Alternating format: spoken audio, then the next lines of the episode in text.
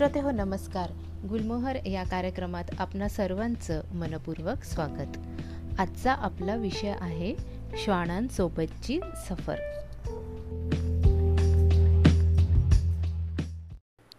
अगं आई तुला माहीत आहे ना आज माझा शेवटचा पेपर आहे.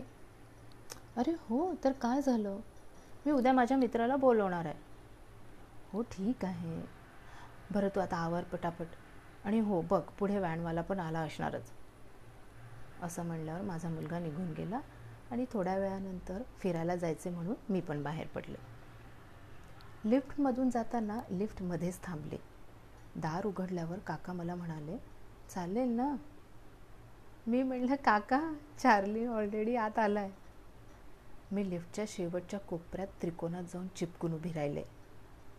चार्लीला एवढ्या जवळून मी पहिल्यांदाच बघत होते. खूप मोठा झुपकेदार त्याची शेपटी अशी गोलवर फिरलेली. आणि खूप फरी असणारा हा वुल्फसारखा दिसणारा डॉग. वुल्फ ब्रिटचाच असावा. पण चार्ली शांत उभा लेफ्टच्या दाराकडे बघत होता. दार उघडल्याबरोबर लगबगीनं तो पुढे निघून गेला सुद्धा. काही दिवसांपासनं रोज या मंडळीची आणि माझी भेट होत होती. ही सगळी आपल्या मालकांसोबत फिरताना खूप आनंदी असतात. मागील दोन वर्षापासून बंदिस्त आयुष्य यांनीही अनुभवलं पण तरीही खुश होती. कारण घरातील सगळे सदस्य यांच्या अवतीभोवती असायचे. काही लोकांसोबत चर्चेनंतर हेही जाणवलं की यांच्यामुळे कित्येकांना मानसिक स्वास्थ्य लाभलं आहे आणि यांचा म्हणजे श्वानांचा विचार केला ना तर आज ही घरातून बाहेर पडल्यावर मुक्त जरी वावरत असले ना तरीही घरी गेल्यानंतर यांना एकटेपणा जाणवतो. एक काका तर चक्क म्हणत होते की मी यांच्यासाठी वर्क फ्रॉम होम केलं आहे शिवाय एक गडीही सांभाळायला ठेवला आहे कारण यांना खूप जपावं लागतं. मुक्या प्राण्यांना काय हवं नको हे आपल्याला समजून घेणं गरजेचं असतं. शेवटी काय हो यांना आपुलकी प्रेम ह्यांची नितांत गरज असते.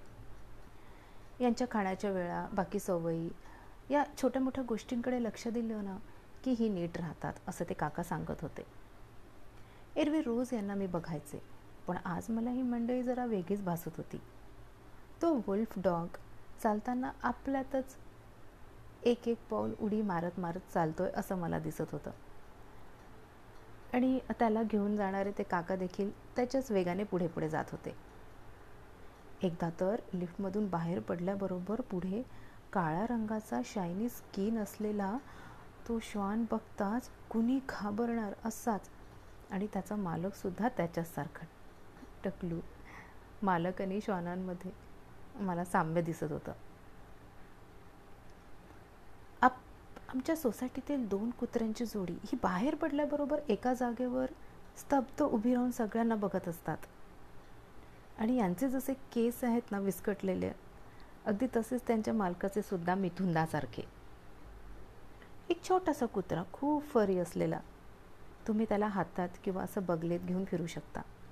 त्याचे केस आणि त्याला त्या फिरवणाऱ्या मुलीचे केस दोघांचे एवढे सारखे होते की मला त्यांना बघून शंभर टक्के खात्री पटली की एकतर याने आरशासमोर मान हलवून सांगितलं असावं की मला तुझ्यासारखेच केस हवेत. नाहीतर हिने याला पुढे ठेवून आपले स्वतःचे केस कापले असावेत त्याचे केस एवढे सिल्की होते की ते असे डोळ्यावर येत होते. त्यामुळे तो तर सरकवू शकत नव्हता. म्हणून तिने त्याचे दोन पोनीटेल बांधले होते. एक काका तर रोजच अगदी धावत धावतच आपल्या दोन श्वानांना घेऊन बाहेर येतात. ती दोघंही त्यांना सुचूच देत नाहीत. नुसती पळवतात. ते काका वयाने या सगळ्यांपेक्षा मोठे वाटतात.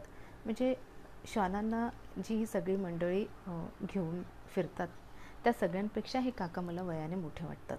पण धावत धावतच त्यांना ते घेऊन जातात. एक दिवस त्यांना बघून चालता चालता एक दोन पावलांची माझी देखील उडी झाली. मी म्हटलं अरे वा हे तर छान आहे. खिलाडू वृत्तीसारखं असंच पुढे जायचं. आयुष्य देखील असंच पुढे पुढे न्यायचं असतं. एंटरटेनमेंट चित्रपटातला तो कुत्रा मला आठवला. एंटरटेनमेंट नावाचा तो कुत्रा अक्षय कुमार जसा त्याच्या खोड्या काढतो ना तसाच तो प्रतिसाद देतो. अगदी तसाच कुत्रा आमच्या इथल्या दादाकडे आहे. त्याचे केस आणि दादाचे केस सारखेच. आणि मग दादा आपल्या केसांची पोनी घालतो. जॅकी श्रॉफच्या चित्रपटातला श्रोते हो तुम्हाला श्वान मला असं वाटतं आजही कधीच कोणी विसरणार नाही. तर श्रोते अशी ही वेगवेगळ्या प्रकारची श्वान यांचं चालणं वागणं स्वभाव सगळं वेगवेगळं. पण त्यांना सांभाळणाऱ्यांना ना हे सगळं माहिती असतं. मला ही सगळी त्यांच्या मालकासारखीच दिसत आहेत हे जास्त जाणवं लागलं होतं. आणि हे असं का? हे कोडं काही सुटत नव्हतं. पुढे दोन मित्रमैत्रिणी आपापसात थोडी भांडत होती. त्यामुळे त्यांचे श्वान देखील एकमेकांकडे पाठ करूनच उभी होती. मी फिरत असताना जरा पुढे निघून गेले आणि जेव्हा मी परतत होते तेव्हा या दोघांमध्ये छान संवाद सुरू होता असं मला दिसलं. तेव्हा मला मा मंगेश पाडगावकरांच्या कवितेतल्या काही ओळी आठवल्या. प्रेम म्हणजे प्रेम असतं डॉट डॉट डॉट डॉट असो. पुढे सहा फूट उंच मुलगा मला दिसला. त्याचा श्वान देखील तसाच. उंच लांब काळा बारीक तो चालता चालता मध्येच बसला. तो मुलगा पण बसून त्याला समजवत होता. तो उभा राहून गोल गोल फिरत होता परत बसत होता. आणि तो सारखं त्याला काहीतरी बोलत होता आणि तो असा मान हलवत होता. उठणार नाही जाणार नाही असंच दर्शवत होता. इथे मला हास्य जत्रेतले समीरदा यांचं वाक्य आठवलं.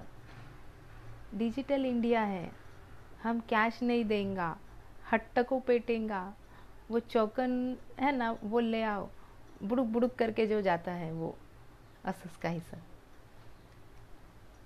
तेवढ्यात माझ्या मागून एक व्हॅन मला क्रॉस झाली. ती पुढे थांबली. आणि थोड्या वेळातच रस्त्यावरची पंधरा वीस कुत्री एकत्र गोळा झाली. कुठनं आली काही कळलंच नाही. सामाजिक कार्यकर्त्यांची ती गाडी होती.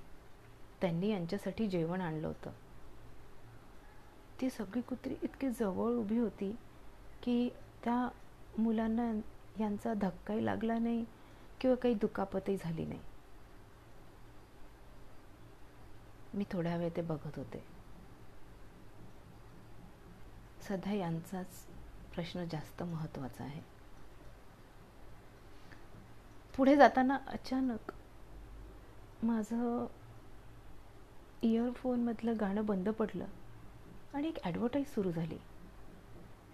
एक छोटा मुलगा आपल्या आईला म्हणतो mom why did you make six pieces of this medium pizza आई म्हणते because we are six members in our family पलीकडून एक कुत्रा जोर जोरात भुंकतो तो मुलगा म्हणतो but what about Jojo mom खरंच उगाच आपण यांना म्हणत नाही की हे आपल्या फॅमिलीचा एक भाग आहेत. दुसऱ्या दिवशी सकाळी मी सोसायटीमध्येच फिरताना अचानक एक मोठी काळी मंजर नेहमीपेक्षा थोडीशी मोठी जी मला दिसली. अशी खूप काळी आणि काचेसारखे चकाकणारे तिचे ते पिवळे डोळे. एक छोटा दादा तिला फिरवत होता. मी माझ्या चालण्याची स्पीड वाढवली आणि तिच्याजवळ येऊन पोहोचले. ती माझ्यापर्यंत आली. मी तिला जरा असं कुरवाळलं. तेव्हा मी त्याला म्हणाले अरे हिला पट्टा का घातलायस? मांजरीला पट्टा घालायचा नसतो. तो म्हणाला काकी ही मांजर नाही हा बोके आहे. मी म्हटलं ओ ओ तर काय झालं? तरी नको हा पट्टा हा प्राणी चपळ असतो. बरं काय नाव आहे याचं? तो म्हणाला बगीरा. हो. मोगली चित्रपटातील बगीरासारखाच तो बोक्या दिसत होता. मग मी त्याला म्हणाले अरे आमच्याकडे पण मांजर होती माहिती आहे पण ती अशीच सगळीकडे मुक्त फिरायची. मी त्याला असं सगळं सांगत होते पण माझ्या बोलण्यात त्याला काही इंटरेस्ट नव्हता. तेवढ्याच समोर त्या मांजराला त्याचं सावज दिसलं. एक छोटीशी खारुताई होती. दबक्या पावल्यानं तो हळूहळू जात होता. तसाच तो छोटा दादा त्याच्यामागे दबक्या पावलानं पुढे पुढे जात होता. ओ ही आहे तर गंमत.